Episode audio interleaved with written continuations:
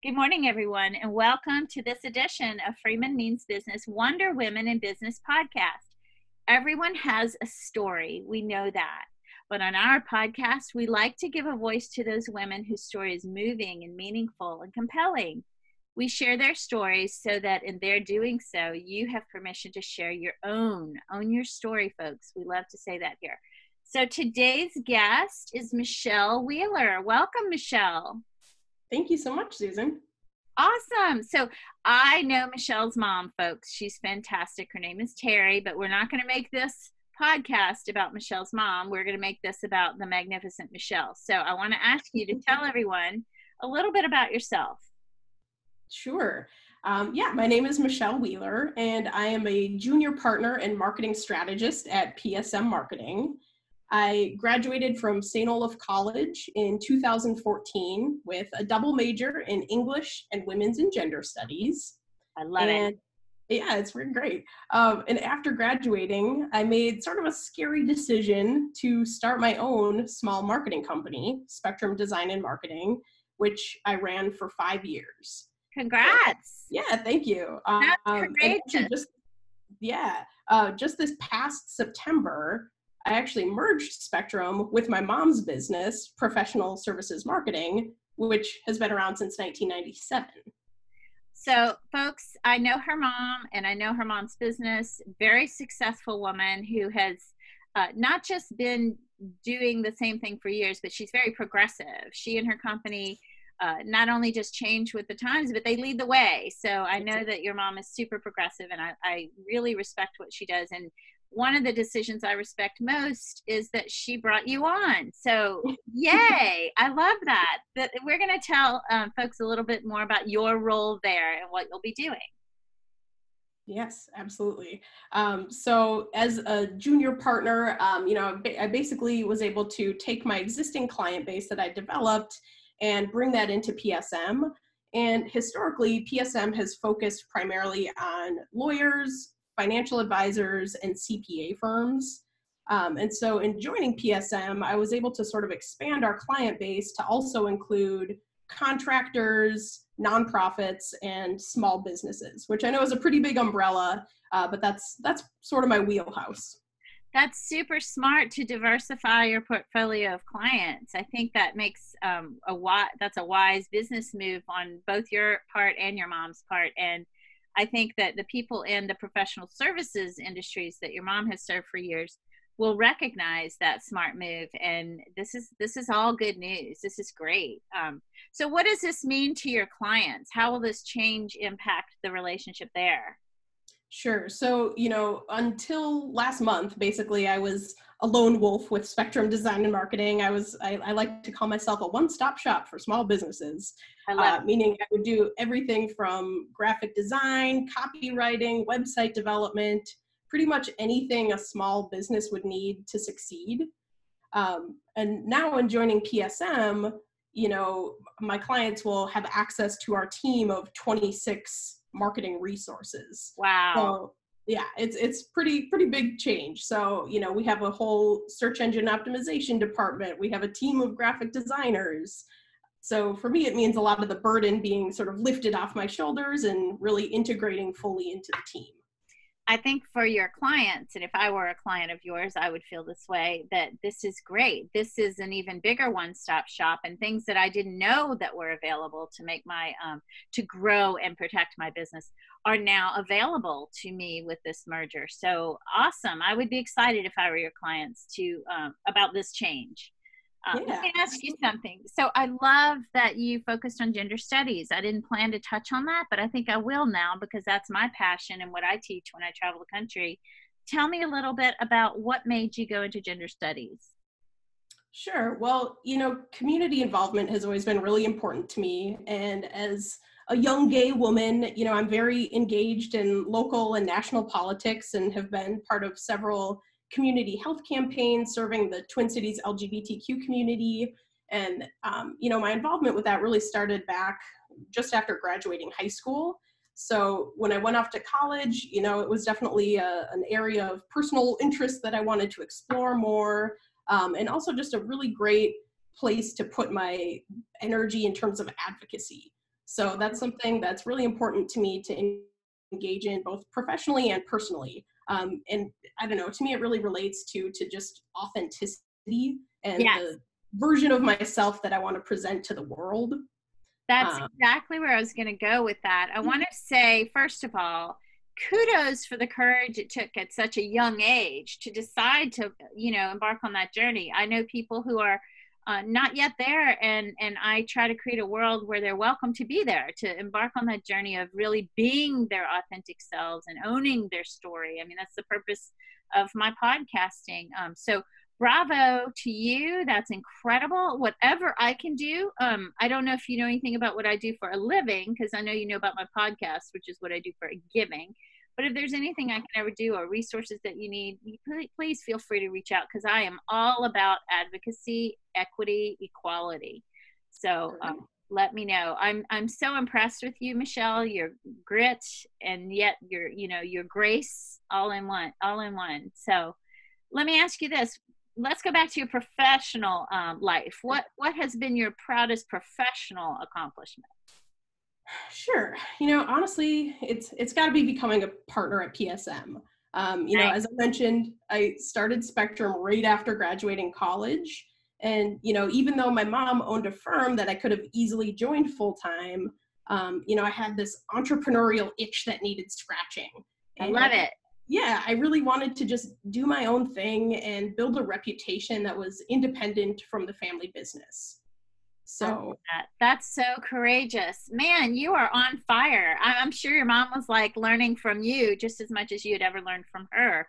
Um, I think your courage is amazing. So, being a solopreneur, it took me more than 20 something years to make that decision to have the courage. Though I'll say, throughout those 20 something years, I thought about it time and time again. I just didn't at the time have the courage to do it. So, again, yay, you. Um, that's pretty awesome. I'm so excited to learn more about, you know, what you're doing there and to see the results of your new um, alignment with your mom's company. So we, we don't want to call it your mom's company anymore. We want to call it PSM. So I'll I'll correct, course correct, and make sure that I plant that seed in my head. Who um I, I bet I can guess a couple of them, but we usually have more than one mentor. But who has been your best inspirational mentor? You know, I, I know you said this wasn't going to be a podcast about my mom, but unfortunately, that is the answer that speaks to the heart. So, I you know, I have to say my mom, hands down. Um, you know, she started PSM marketing, which was then professional services marketing in the late 90s when the idea of a virtual marketing firm was really truly unheard of. Right. And, you know, she built this company from scratch, and I've really been able to look up to her as just a remarkable entrepreneur since I was a young kid. Yeah, she's quite a pioneer. Um, people you know call us that and then i'm like is that a good thing? I think it's a great thing. So she's a trailblazer let's put it that way. Um, i love that she's your mentor. Um, i get a lot of that women i interview i also interview allies in our causes. Um, but they they they oftentimes say their parents or their mother or you know honestly to be honest they say their mother more than anything. No, I'm just saying. I'm just saying the facts are that they say their mother most often. So I think she's a great mentor. I'm sure you've had several along the way, but the fact that you get to work side by side with her. Tell me what is something that your clients would say about why they like working with you. Oh man, well, I'm I'm really fast at what I do. I know that's like sort of a dorky thing to say, but I I really really value efficiency. I'm like definitely that part of my dad shines through in me because if there is a more efficient way to do something, I am just on it. So, you know, clients will request a change to a document or they'll just request a deliverable and like an hour and a half later, boom, it's in their inbox. So awesome. Awesome. So the speed of Michelle, I love that. That is great. I think clients do appreciate that. They want it done well and they want it done now. So yeah. the fact that you can deliver both is great. That's really, really great. So you know that um, everyone who knows me or knows anything about me or has ever visited my website knows that I personally strongly believe we need to lift women up. I work with women and other minorities to make sure their voices are heard and, and to help them to not just better navigate the white man's world, but for us to all work together to change the white man's world so that it's no longer a white man's world. Um, tell me what you think we can do to support other women in business. Yeah, so, oh man, two big things come to mind. Number one is making space for marginalized voices and experiences, which you are doing a phenomenal job of. Oh, and two, acknowledging our privilege and using it to enact change. So, Tim Wise, right there, channeling a little Tim Wise. Have you ever um, listened to or read or heard or seen Tim Wise? No, I have not. Oh my goodness. So he wrote the very first academic paper on white privilege and how we need to recognize that. So you might want to be, uh, you might want to Google him or check out his website and his resources, his papers, his talks. He's super provocative and I love every minute of it. So you're spot on with that. Um, we do, I, I had a, this is just a quick story, I promise. I had a situation where I was hosting an event and someone from Amazon, a friend of mine who works there, called me out on the fact that I didn't have enough women in, of color in my lineup. Yeah. And she was wrong to a degree in that the pictures just didn't look like it, but I had more than what she thought, but still she was right in that I didn't have enough. Mm, so sure. we had a long conversation about that and I called a couple of my friends who are women of color and I said, you know, what do I do? How do I how do I fix this? And they basically said that is privilege that you didn't even notice you don't have women of color, enough women of color in your lineup. And so I've learned a lot of lessons about that and I'm careful to incorporate um, you know the people who don't look or sound or act or you know don't come i'm i'm careful about affinity bias you know so yep. even even this morning i had a conversation with this woman we were talking about like-minded people and i said can we can we change that to like-hearted people so that we're um, you know all aligned in our values but not in the way we go about implementing them or or acting them out you know so um, sure. yeah it's something we need to be very careful of i love that you said that those two major focuses on how we can support not just other women but other um, minorities and hopefully yeah. someday and equity. For sure. And you know one of the most important terms i learned in college was intersectionality which yeah. if you don't know um, you know that's the idea that our lived experiences are really defined by our intersecting identities. So when we think about women in business i think it's important to acknowledge that the experience of say a transgender woman or a black woman or even a pregnant woman might be drastically different than those of a cisgender white lady with no kids, you know? Right. Uh, and bringing an intersectional approach to business means being open um, to people with backgrounds and experiences that are different from yours. So That's so important. I don't think most people know about intersectionality. So you could talk on about that all you want because I think it's good for us to learn and listen. Do you make sure that your clients written communications and oral communications if they're giving presentations and they ask your help that they consider the messaging because it falls on ears of different people like you said. So tell us more about intersectionality. I love this topic. Yeah well i don't know. I, I always think about you know diversity and inclusion you know as like a special task force or initiative that you know corporate offices have. Um, when in reality it should be more of a core value that's executed at every level of the company. So exact let's focus on that really. So that is so powerful what you just said.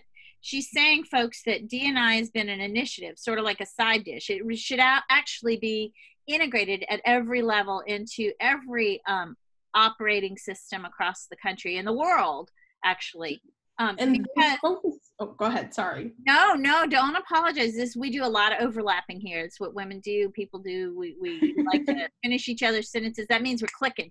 But I, I want to say that I see a lot of, of those initiatives, but I don't see a lot of meaningful movement of the needle. I see a lot of D and no I. Yep absolutely and you know the focus groups or the the task forces are a great start but if we really want to lift up women in the workplace, we need to focus on systemic changes to the corporate model. I you think bet. that's that's a big thing. You betcha. Where would you start? Oh, geez. There are so many places. You know, the, the second thing that I mentioned about, you know, ways to uplift women is using your privilege to enact change. Um, and one thing I, that comes to mind right now, it's specifically pertinent, is that you know, the Supreme Court is determining whether or not it should be legal to fire employees because of their sexual orientation.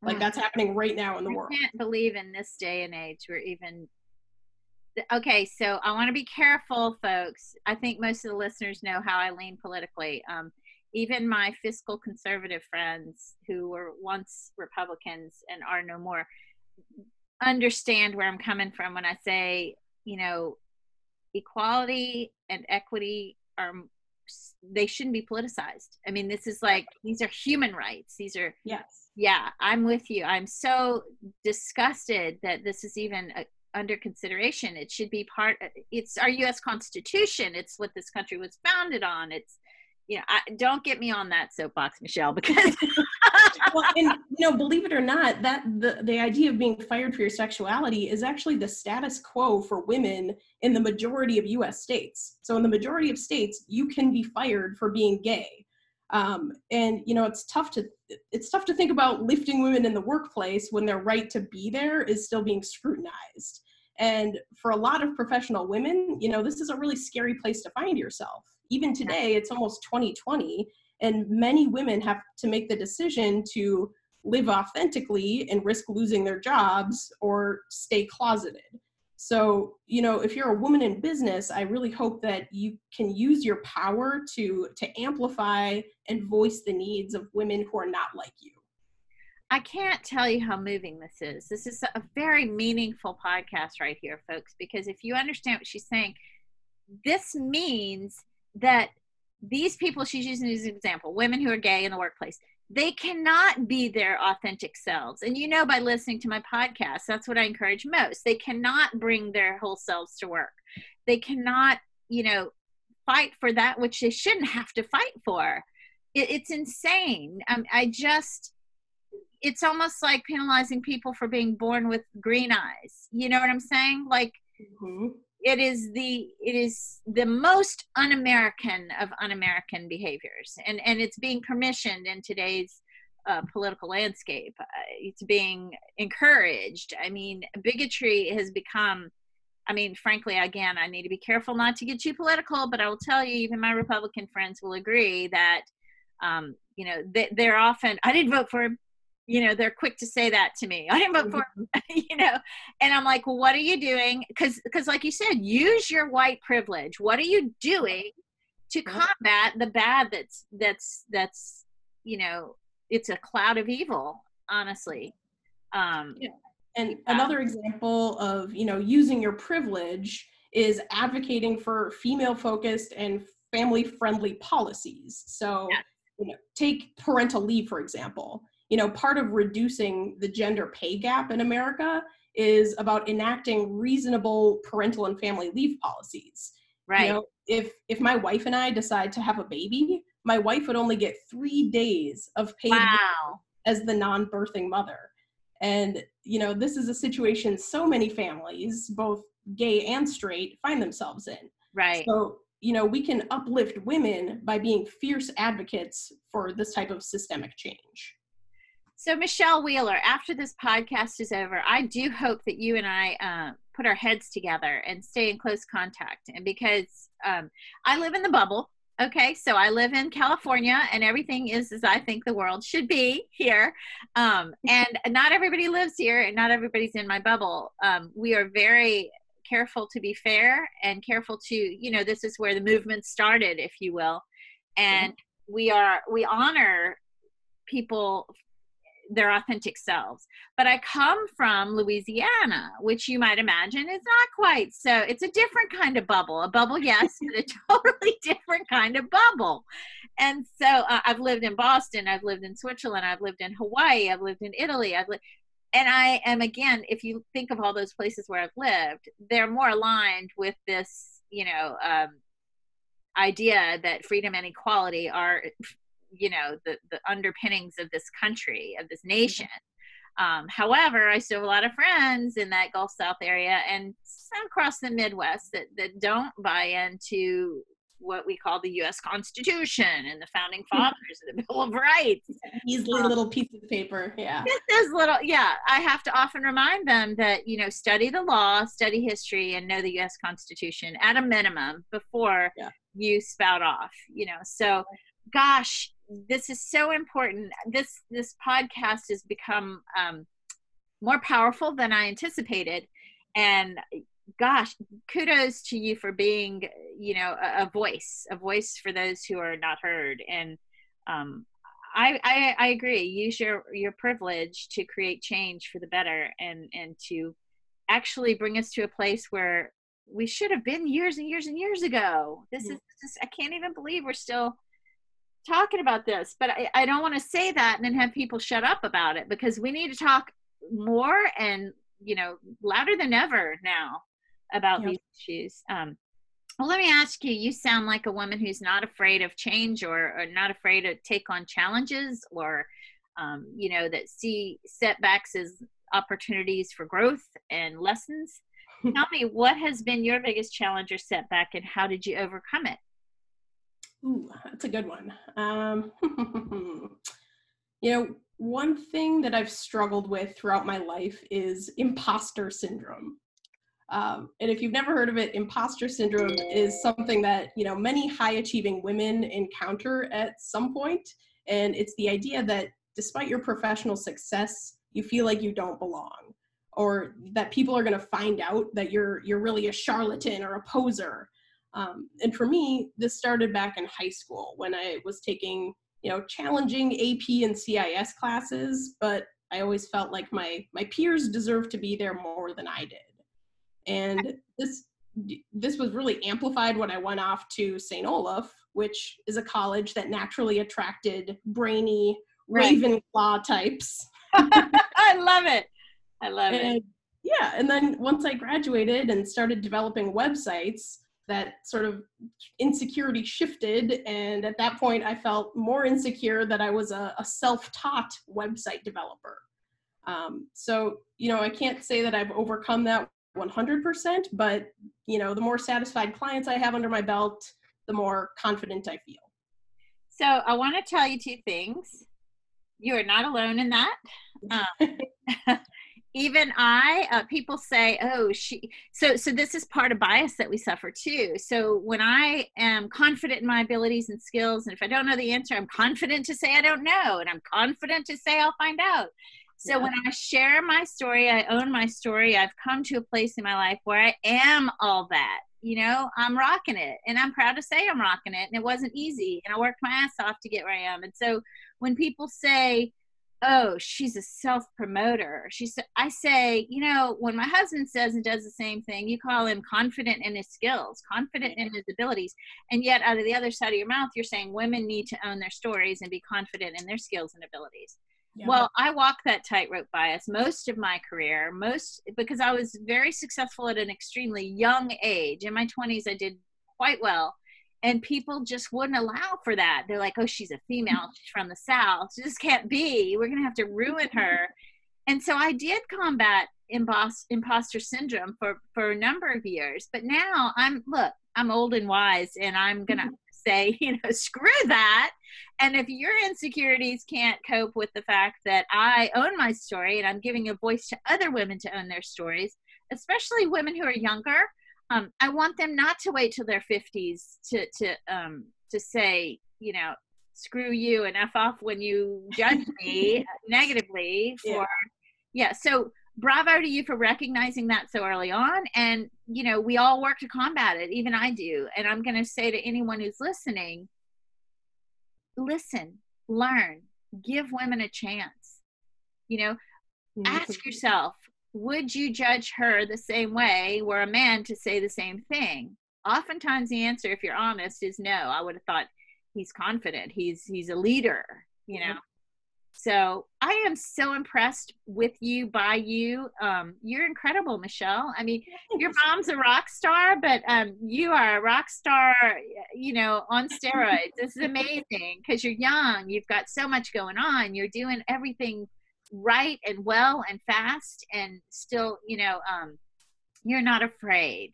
That's I think that's the most impressive thing is you operate out of love and not fear. So um awesome awesome. Tell us a surprise everything's a surprise to me about you because i've never met you before. Most of my uh, many of my guests i have met before but tell us a surprising fact about you something that people who even know you may not know. Ooh huh well the people who know me really well know this but people who sort of know me peripherally um, are always absolutely shocked to find out that i'm just a raging introvert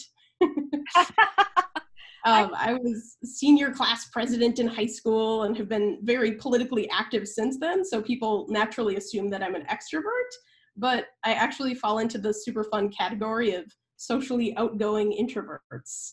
Um, nice. Or as yeah. Susan Cain would call you, an ambivert.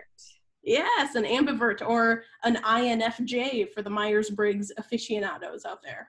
I love that. I'm an ENFJ, but I go I occasionally. I go both ways. I, I'm E, you know, at work, and then sometimes in my personal life, I refuel myself through journaling and, you know, quiet reading and, you know, symphony music.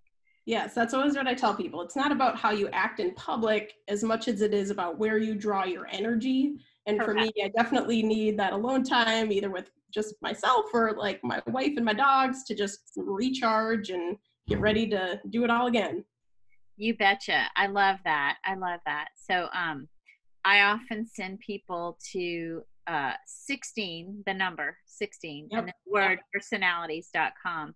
It's quick, it's fun, and it does help you learn how to appreciate your audience and to reconfigure your communication style in such a way that it meets their listening needs. Because as you know the the receiver makes meaning of the message regardless of the sender's intent.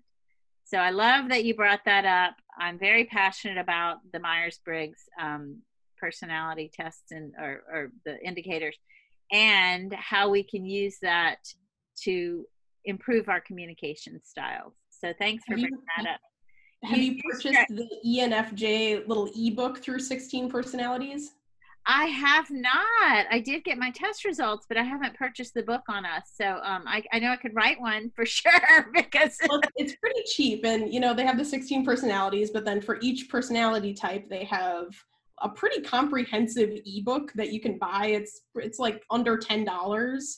Uh, but I found it to be quite enlightening. Well, I am going to do that as soon as we finish this podcast because I'll tell you what – ENFJs are only two to three percent of the population, and we're sort of an anomaly. And um, mm-hmm. the more I can explain us to others, the more others will embrace us for who we are and not expect us to be someone else. we're sort of like, here we are, world, take us or leave us. so I'm really, really glad you brought that up. And and yes, I have to tell you, some of the best salespeople I know are introverts. Some of the best leaders I've ever met or trained are introverts uh, because you're great listeners. The key to success is a powerful question, and you're great at asking questions and listening. Oh, thank you. Yeah, you're a rock star. I'm telling you. Uh, thank your mom for sending you uh, to you to us. You know, so um, definitely. Well, look, people are going to want to reach out to you for so many reasons, not just because of your new business, which they should for that for sure, um, because we know you're skilled at efficiency, accuracy, and speed. um, but also, they're going to want to know more about the things you're passionate about, the things like advocacy and equity and equality. And how can they reach you if they want to reach out to you directly? Sure. You can reach me at Michelle at psm marketing.com. You can find me on LinkedIn, Michelle Wheeler. Uh, and you can also check out our PSM website, which is www.psm-marketing.com. Awesome. Awesome. Well, folks, you know that I'll take this podcast and I'll sync it into a blog. And in that blog, we'll have uh, Michelle's headshot, maybe some candid shots so that you can relate with her in her off hours and some uh, contact info and a little bio. So look for that within the next 48 hours. And Michelle, that means you've got some things to send to me when we hang up. Yes, ma'am. All righty. Well, you are amazing. I would love to reconnect and stay connected and um, keep in close conversation with you because we are the women that will change, who will change the world. I do believe that. Absolutely. All right, folks, have a good day. And Michelle, thank you for being here. Thank you for having me, Susan. Bye bye.